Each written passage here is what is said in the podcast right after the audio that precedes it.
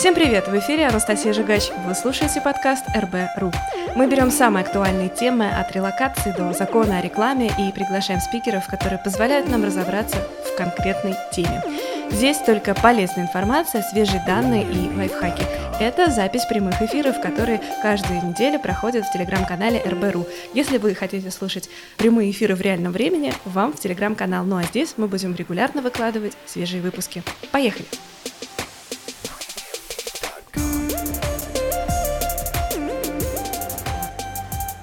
Мы будем говорить здесь о телеграм-канале для бизнеса. Не секрет, что сейчас различные соцсети сильно ограничили возможности, некоторые заблокированы, некоторые просто не всем подходят. Ну и, соответственно, чтобы была возможность в интернете присутствовать, многие компании завели свои корпоративные телеграм-каналы. Кто-то для того, чтобы увеличить свою паблисити, кто-то прямо там продает. Количество телеграм-каналов просто беспрецедентно выросло, и многие СММ-агентства объясняют, что далеко не все научились пользоваться. Разберем, что же компании делают не так в своем телеграм-канале, разберем основные ошибки, посмотрим на точки роста. С нами Ася Шабалина, агентство iTrend. Ася, расскажи, пожалуйста, я знаю, что ты 8 лет занимаешься продвижением в интернете и бизнеса. Расскажи, пожалуйста, если у тебя данные или, может быть, по ощущениям, насколько в этом году спрос на продвижение в телеграм-каналах у бизнеса вырос? Вот вообще это кратно или сколько там, на 10%, если у тебя такие данные? Наши данные в любом случае будут нерелевантны в масштабах одного агентства, но если говорить про наш опыт, то, конечно, выросло. И даже те проекты, которые мы сами вели в других соцсетях, в частности, ныне запрещенных, в марте, феврале и далее нужно было срочно с колес переносить в Телеграм и срочно переделывать стратегии. Впрочем, у нас были проекты, которые запустились и раньше в Телеграме, и это позволило нам быстро переориентироваться и заранее пройти такую эволюцию понимания наших проектов и вообще присутствия в соцсетях и понимания телеграм-канала как продукта от простого к сложному. Скажи, пожалуйста, но у тебя уже есть некоторый топ ошибок, которые существуют в компании? Может быть, перед этим я спрошу, все-таки расскажи, а для каких целей есть смысл заводить телеграм-канал, а для каких целей эта площадка не подойдет? Давай начну с топа ошибок, и это цели тоже будет затрагивать. Первое, что очень важно понимать про Telegram в сравнении с другими соцсетями, это то, что здесь нет единой ленты. И отсюда вытекает очень много особенностей, которые многие упускают. И когда переносят контент из соцсетей с лентами в Telegram, то почему-то непонятно для них не получают от этого результата. То, что здесь нет ленты, из этого следует несколько важных вещей. Во-первых, это значит, что здесь в канал заходят максимально осознанно. Никакие алгоритмы не подсунут ваш контент между делом, между теми постами, ради которых на самом деле зашла аудитория, допустим, в запрещенные ныне соцсети, а зашли они туда на самом деле, чтобы посмотреть контент от друзей и блогеров. А компании там мелькали как бы заодно и таким образом нарабатывали касание и постепенно продавали. В Телеграме, так как ленты нет, никто не обеспечит никакой алгоритм попадания ваших постов на глаза аудитории. Аудитория заходит в канал только в том случае, если понимает, что здесь будет тот контент, который ей полезен, который ей нужен, интересен, причем весь контент, все посты, которые за последнее время, допустим, либо в течение времени вышли в канале. Это означает, что если уж аудитория читает и вообще подписалась на ваш канал, то это очень большой для нее, от нее кредит доверия. Именно поэтому подписчики в Телеграме – это более ценный актив для бизнеса, чем подписчики в других соцсетях, потому что если в других соцсетях ERR, то есть доля подписчиков, которые регулярно читают контент и в среднем видят, допустим, один пост, считается там 1-3% это уже хорошие цифры, опять вообще отлично, то в Телеграме 30% это только средняя цифра по рынку, а во многих процентах ЕРР там 50 и выше, и может быть даже больше 100%. То есть средний охват каждого поста больше даже, чем количество подписчиков. Вполне себе реальная история. Это значит, что эта аудитория более вовлечена, и она больше с вами на связи. Но это также означает, что эта аудитория не прощает проходной контент. Как только она видит, что в Телеграм-канале вышло там подряд несколько постов, которые не отвечают ее интересам, она сразу от канала отписывается, либо отправляет его в архив. Это же означает, что здесь практически, за редкими исключениями, бесполезны каналы, которые просто постят маркетинговый контент, как это было принято, допустим, в Нельзя-Буке. Очень многие компании начинают свой телеграм-канал с интуитивно понятного формата. Это вот корпоративная витрина, канал, который целиком о компании, о ее достижениях, о ее товарах, о ее экспертизе, о преимуществах обращения к ней, к ее продукту. И типичная картина, когда на этот телеграм-канал подписано самое ядро аудитории, когда канал еще не продвигался какими-то рекламными методами, а туда подписались просто там сотрудники, текущие клиенты, партнеры и конкуренты, там 100-2 человек, и вот на этих малых цифрах у канала такого с маркетинговым контентом может быть очень высокая вовлеченность, очень хорошие цифры там ЕРР, читаемости, потому что это горячая аудитория, с которой на самом деле вы с ней работали уже и другими каналами, в смысле другими инструментами. Но как только и возникает обманчивое впечатление, что этот контент востребован, и его отлично читают, на него отлично реагируют, давайте продвигать канал. Но как только этот канал начинает продвигать на более широкую холодную аудиторию, которую, собственно, канал – это найти новую аудиторию и с ней общаться, с ней задерживать связь, то сталкиваются с тем, что эта аудитория, во-первых, очень дорого подписывается, а во-вторых, даже если и подписывается, то падают показатели вовлеченности, потому что многие просто перестают читать очень быстро, им это неинтересно. И это как раз ключевая ошибка, которую сплошь и рядом запускают компании. Они делают каналы корпоративной витрины, которые в Телеграме практически бесполезны. Я не могу сказать, что они прям вообще зря существуют, потому что во многих нишах, вот, допустим, я работаю с нишей IT-компаний, есть некая, так сказать, пользовательская привычка у аудитории зайти, допустим, на сайт, когда она уже какими-то, опять же, другими инструментами уже узнала о компании, о ее услугах и уже подумывает о том, чтобы с ней работать, там, допустим, контекстную рекламу она пришла на сайт, и после этого есть пользовательская привычка перейти в соцсеть, чтобы посмотреть, чем компания живет. Как раньше она переходила для этого в Нельзя-Бук, сейчас ей, в общем-то, все равно, в какую другую соцсеть за этим прийти, просто чтобы просмотреть заголовки, посмотреть вот эту самую корпоративную витрину, какое-то мнение представить и уйти. Вот эту цель телеграм-канал «Корпоративная витрина» может выполнять, особенно учитывая, что он достаточно прост и дешев в реализации. Я как раз пользователи, которые заходят на сайт, а потом идет в Телеграм и смотрят, а как же там вообще речь.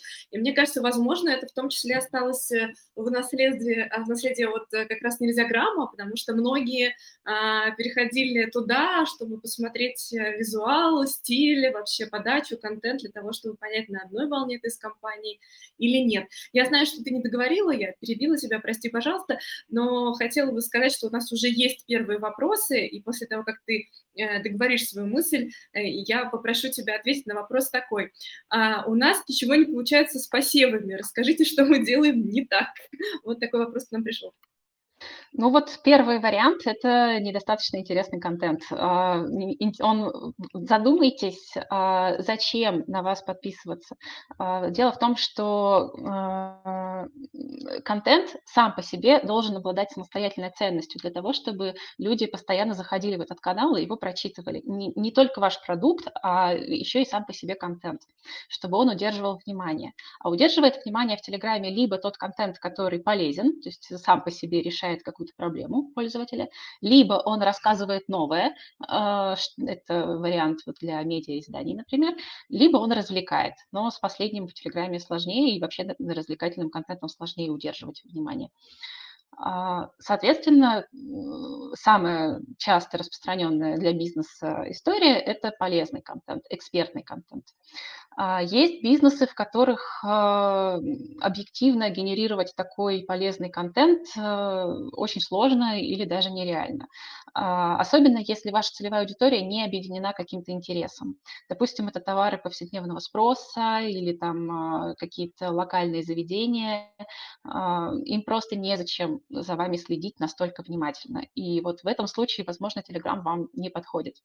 По крайней мере, Telegram-канал. Есть другие варианты, об этом чуть позже. Можно, конечно, пофантазировать, особенно вот если у вашей аудитории есть какой-то общий интерес, допустим, это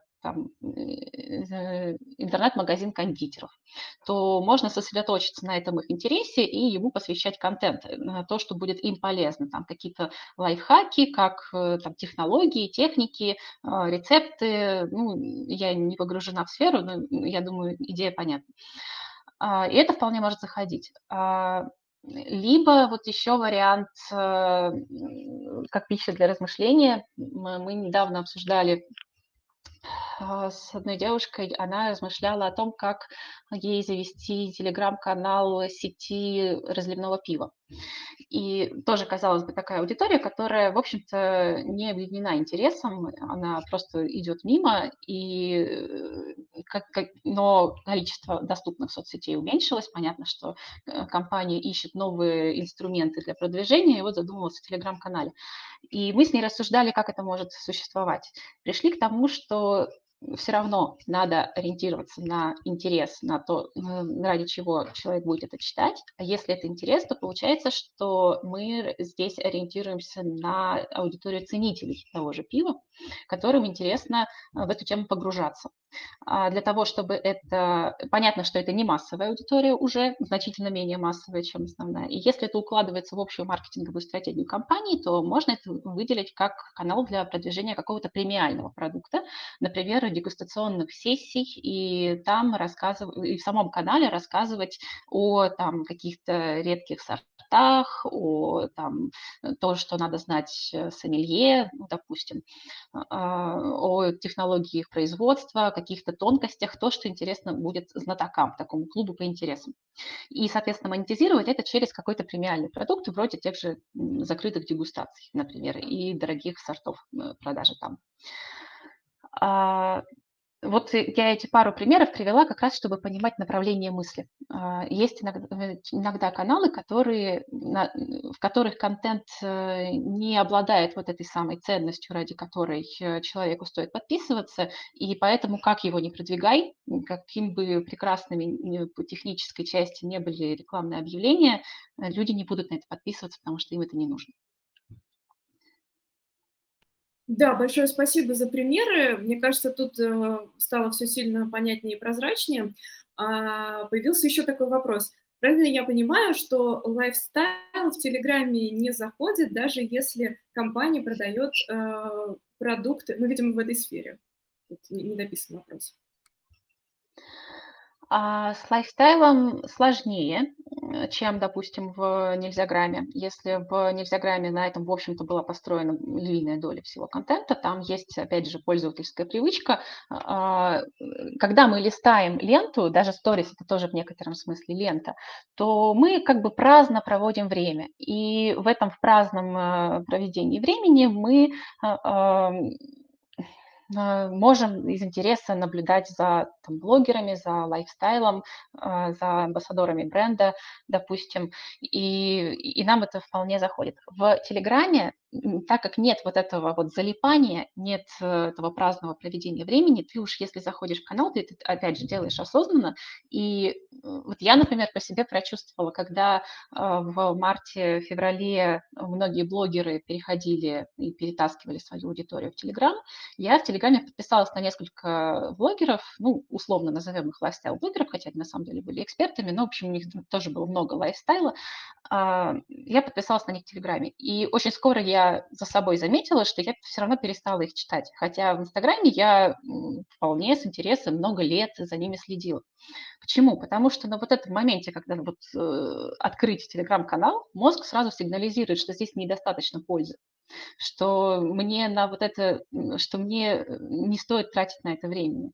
Так как вот само устройство телеграма, оно провоцирует нас более осознанно потреблять контент. И именно поэтому здесь сложно лайфстайлу. Блогеры многие все еще присутствуют здесь с этим контентом, в основном потому, что они как раз перетянули вот эту аудиторию, и у кого-то эта привычка потреблять лайфстайл-контент, она более сильная и более стойкая, чем, допустим, у меня оказалась. И эта привыкшая аудитория, она остается с блогерами. Но даже в этом случае, если там нет какой-то все-таки экспертной пользы, то, скорее всего, постепенно, как мне кажется, тут уже мое частное мнение, у таких каналов будет падать показатели вовлеченности. Поэтому, да, лайфстайл допустим, но только замиксованный с пользой. Да, сразу тогда еще один вопрос. Что делать, если мы готовы выделить ресурсы, хотим нарастить аудиторию? Сейчас у нас 3000 подписчиков, но вообще не знаем, с чего начать. Это мы перенесли с Инстаграма. Ну вот как раз очень такой общий вопрос, и мне кажется, я, в общем-то, на него уже ответила. Это первое, что нужно продумать вашу контент-стратегию, то есть ответить себе на вопрос, зачем аудитории вас читать. И весьма вероятно, что Telegram потребует эту контент-стратегию очень сильно пересмотреть в сравнении с другими соцсетями, именно по тем причинам, который я уже рассказывала. Да, мы все время будем к этому возвращаться, к тому, что Telegram-площадка — это не та площадка, где все привыкли работать до этого, но большая часть, где я набирала лиды. Но я так понимаю, что здесь конкретно компания перелила свою аудиторию, начала туда что-то постить, туда публикуют полезный контент, но не знают, как вырасти. Вот я, как я поняла этот вопрос, может, автор мне дописать, что он имел в виду, но вот я, по крайней мере, считала, что нам делать, чтобы вырасти. Стратегию они какую-то выбрали. Мы, допустим, считаем, что это правильная стратегия, но компания не хочет исключительно на органический рост делать ставку. Как продвигать телеграм-каналы? Сейчас представлено несколько вариантов и инструментов на рынке. Первый, самый распространенный, самый интуитивно понятный – это посевы, то есть размещение рекламные размещения, платные в других каналах. Есть много технических нюансов по тому, как это делать, чтобы это приносило эффект. Ну, если так кратко, то важно, понятное дело, оценить соответствие тематике. Ваша целевая аудитория, чтобы читала этот канал, нужно оценить, в том числе через внешние сервисы статистики, например, TGStat или Telemetr, оценить показатели этого канала, вовлеченность его аудитории, оценить средний рекламный охват поста, потому что это как раз та цифра, которая говорит, сколько будет просмотров у вашей публикации рекламной. На количество подписчиков можно практически не смотреть на самом деле, потому что это довольно малозначительная история. Важен как раз средний охват поста, причем охват рекламный, метрика TGStat. Чем она отличается? Средний охват поста – это общее количество просмотров, то, которое вот мы видим, когда канал любой открываем. Средний рекламный охват поста – это охват по подписчикам, то есть без учета охвата из репостов, охвата из, там, если с какого-то трафика зашла аудитория в Telegram и не подписалась. Но вот эта аудитория, которая с репостов и с трафика, она холодная, она с этим каналом мало знакома, поэтому она на рекламу, скорее всего, не отреагирует. Нам важен охват рекламы именно по подписчикам этого канала, поэтому смотрим метрику средний рекламный охват. И смотрим ERR, то есть вовлеченность, какая доля подписчиков читает контент. Это косвенный показатель качества аудитории. Чем выше этот ERR, тем более вовлеченная и качественная аудитория в этом канале. Ну, в общем случае. Дальше, соответственно, узнаем стоимость у админа размещения в этом канале, считаем стоимость 1000 показов и решаем, что мы выбираем, количество или качество. Это вот такой больной вопрос, потому что, как правило, дешевые CPM, то есть стоимость 1000 показов, он у каналов, которые живут монетизацией с рекламой, у которых, соответственно, довольно низкого качества аудитория, уже заспамленная рекламой. И если мы, например, говорим о B2B-продвижении, моя специализация, то мы довольно быстро пришли к тому, что те каналы, которые, например, в IT-отрасли вообще размещают рекламу, в абсолютном большинстве случаев там недостаточно качественная аудитория, не ЛПРы, потому что эти каналы, у них недостаточно качественный контент, и ЛПРы просто не хотят читать те каналы, в которых выходит реклама, особенно в больших количествах. А если есть средняя прослойка, это те каналы, где реклама выходит редко, они существуют не ради монетизации рекламой, а просто как, допустим, хобби автора или как поддержка другого проекта, и заодно там пару раз в месяц у них выходят рекламные посты, и стоят такие посты, они могут стоить 60 000 рублей, 100 000 рублей совершенно спокойно. Автор не заинтересован в том, чтобы продать много рекламы. Для него это даже какой-то выход из зоны комфорта. И чтобы такое рекламное размещение окупить, это тоже очень рискованная вещь, потому что мы не можем стопроцентно знать, сколько людей подпишется с нашего рекламного объявления, уж тем более, как она потом дальше, особенно в долгом цикле сделки, будет потом конвертироваться. Поэтому это тоже высокорисковая история. В общем, посевы в разных нишах по-разному. Есть ниши, в которых те каналы, которые размещают рекламу за адекватные деньги, в них может быть вполне живая аудитория. В случае с IT, например, мы быстро пришли к тому, что таких каналов раз-два и обчелся. Поэтому мы перешли в большинстве проектов к следующему инструменту. Сейчас это Telegram Ads. Telegram Ads – это официальная реклама через рекламную платформу Telegram. Она стала доступна широкому кругу рекламодателей буквально вот пару месяцев назад. Это вот те маленькие объявления динамические, которые вы наверняка видели под крупными каналами, когда листаешь посты, и внизу раз, и плашка маленькая рекламная открывается. С этого канала мы получили значительно более интересные результаты, дешевле подписчиков, но, опять же, в нашей нише, это важно, по-хорошему надо тестировать в каждой нише отдельно. Мы получили результат дешевле посевов, при этом показатели качества аудитории и релевантности лучше.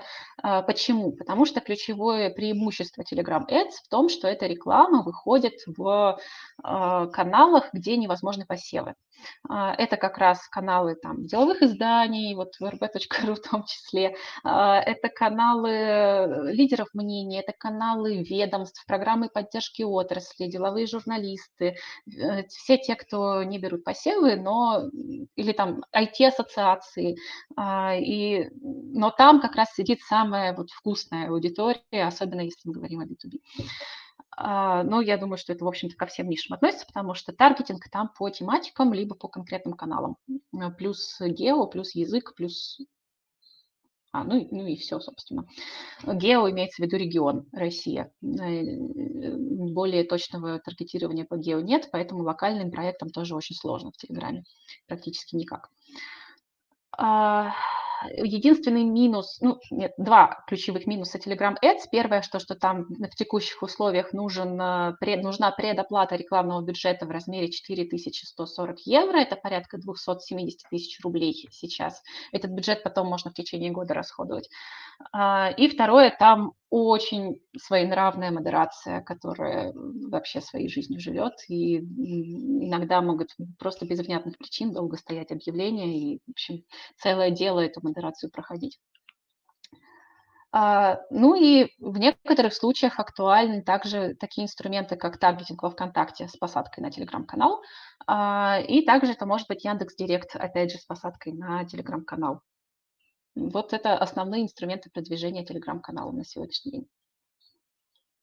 Да, сразу два вопроса я озвучиваю. Значит, Татьяна спрашивает, раз уже заговорили про рекламу, а поделитесь, сколько в среднем стоит пост? Ну, наверное, в среднем это...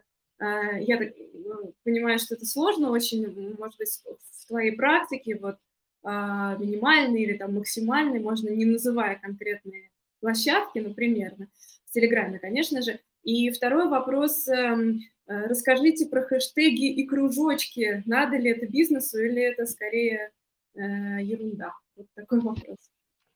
Так, давай по порядку. Лучше задавать я по одному вопросу, потому что я второй уже забываю к концу.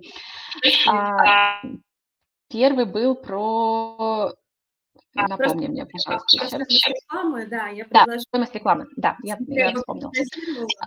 Я так понимаю, речь о посевах, то есть о платных размещениях в телеграм-каналах. Цены разнятся от там 500 рублей за пост и до 100 тысяч за пост.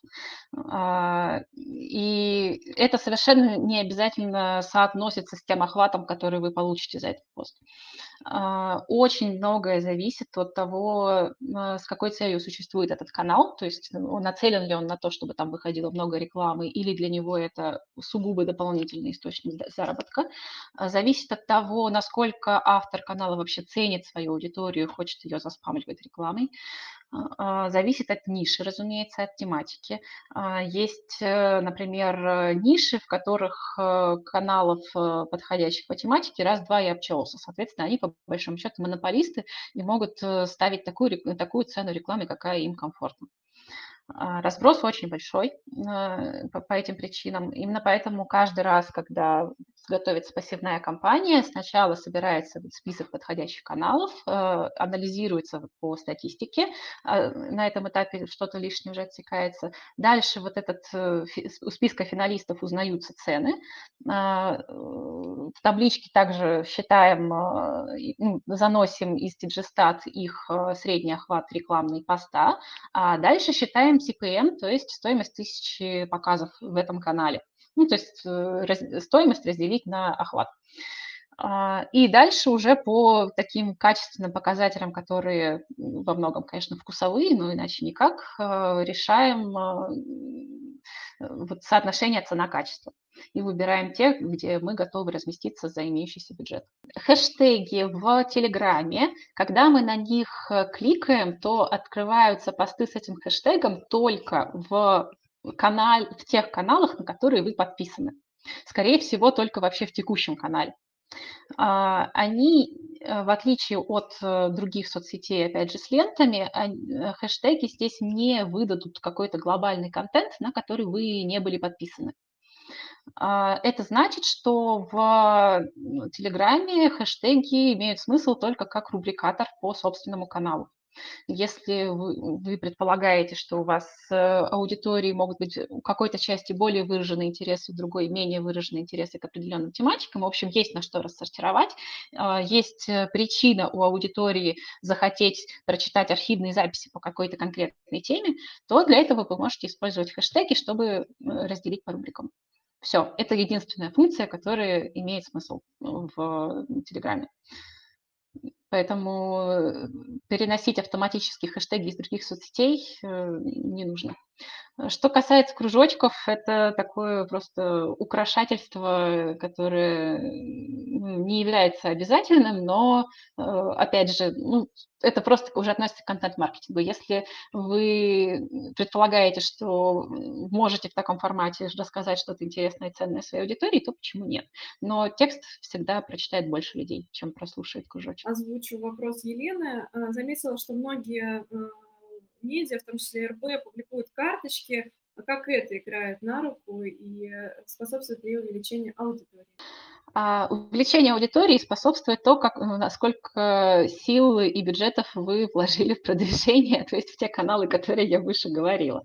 А все, что касается контента, здесь это опосредованно влияет на увеличение аудитории, то есть на конверсию из трафика в подписку с той точки зрения, как ваш контент закрывает, собственно, интересы и боли, потребности вашей аудитории. Будут их потребности закрывать карточки или нет, зависит в первую очередь от их содержания. Ну и во вторую очередь от их оформления. Если в вашей нише какой-то контент можно так оформить, и оно того стоит с точки зрения ресурсов, потому что это еще работа дизайнера, надо понимать, то можно попробовать. Есть каналы, которые со вполне хорошей вовлеченностью вообще только карточки практически публикуют, они весь контент так оформляют, почему нет? Но это просто как один из вариантов той самой контент-стратегии, которую можно просто тестировать как там, на промежутке нескольких месяцев, допустим, это влияет на конверсию из трафика в подписку. Спасибо большое. Мы будем уже потихонечку двигаться к завершению. Вижу, что вопросов много. Например, есть такой вопрос, как оценить качество аудитории перед посевом у себя лично в канале. Я, если ты позволишь, я понимаю, что это очень сложный вопрос, и там хорошо бы как-то, наверное, много времени этому уделить, у нас сейчас нет такой возможности. Так вот, я хотела сказать, что у Аси есть телеграм-канал, и там, кстати, есть ответ на этот вопрос, можно найти его. Давайте я скину ссылку всем, кто заинтересуется, и назову его так вот, может быть, кто-то вобьет, Ася Шабалина о Digital в IT, вот так вот называется. Шабалина, Настя, я забыла тебя заранее предупредить, я Шабалина. Да, прости, пожалуйста. А я тебя все время не так называю, а ты, значит, дергаешься. О-о-о, извини, пожалуйста. Ну вот что значит эксперт, мускул не дрогнул и только в самом поправил.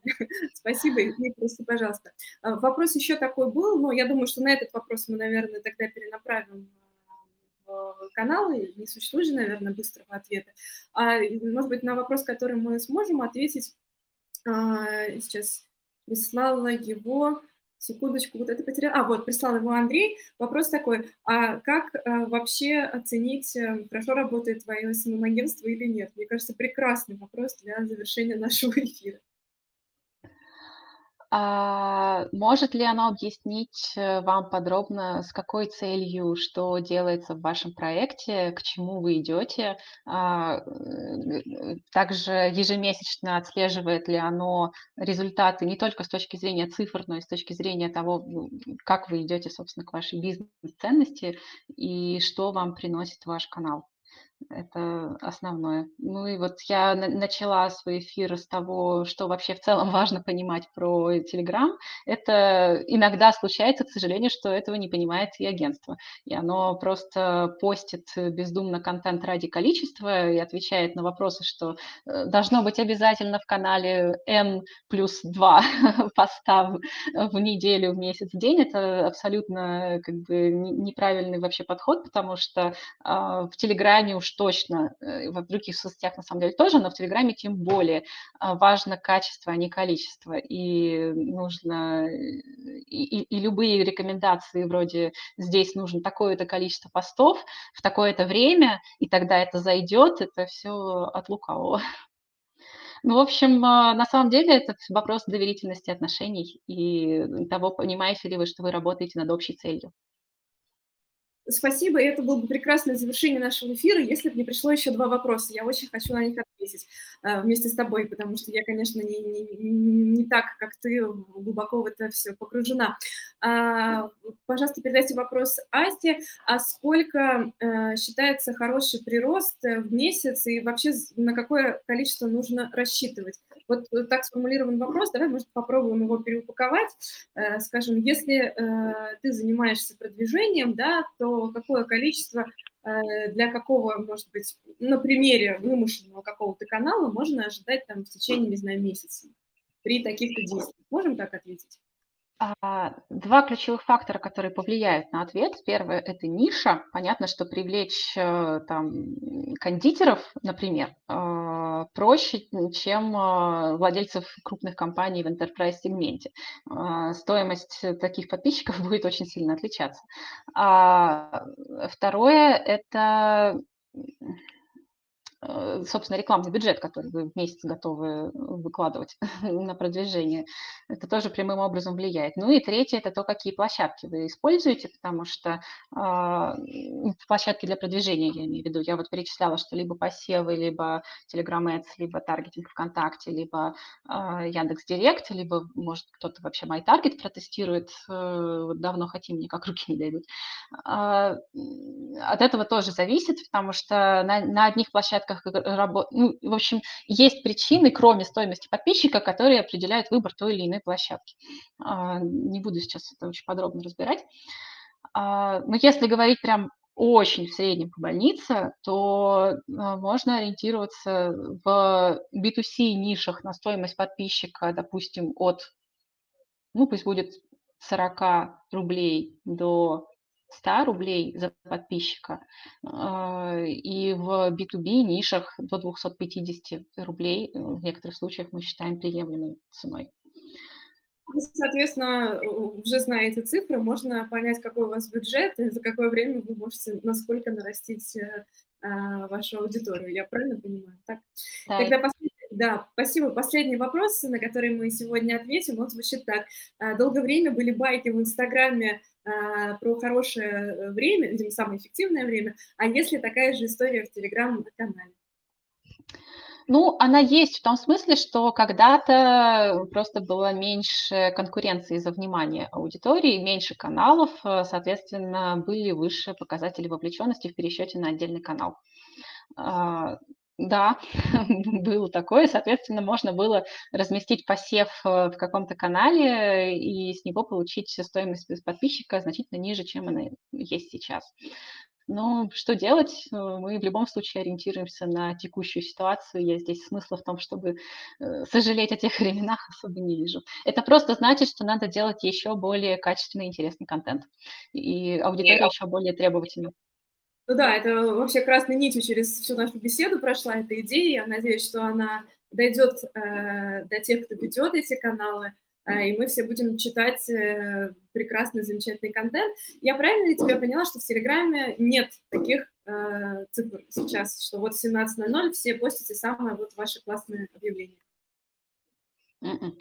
Ну, нет, ну интуитивно понятно, что ночью пост наберет меньше охвата в моменте, но его с высокой вероятностью прочитают позже, просто утром. То есть распределение во времени охвата будет другое. Ну, теоретически можно порассуждать, что в круглое время выходит больше постов в каналах, потому что их планируют на круглое время. Соответственно, там, допустим, в 17:00 выйдет там, среди тех каналов, на которые подписан человек, выйдут посты в 4 постах, в 4 каналах, соответственно, только один из них человек прочитает, остальные он пропустит, ну, например. Но это все настолько вилами по воде, что это в рамках погрешности все влияет. На самом деле главное – это контент. И тогда за ним придут и через сутки, и через неделю. Главное – это контент, и тогда за ним придут, и неважно, в какое время вы его публикуете, в карточках, это вопросы в викторинах или кружочках. Мы выучили это правило, золотой стандарт продвижения. Спасибо, было очень приятно пообщаться. Всем пока-пока.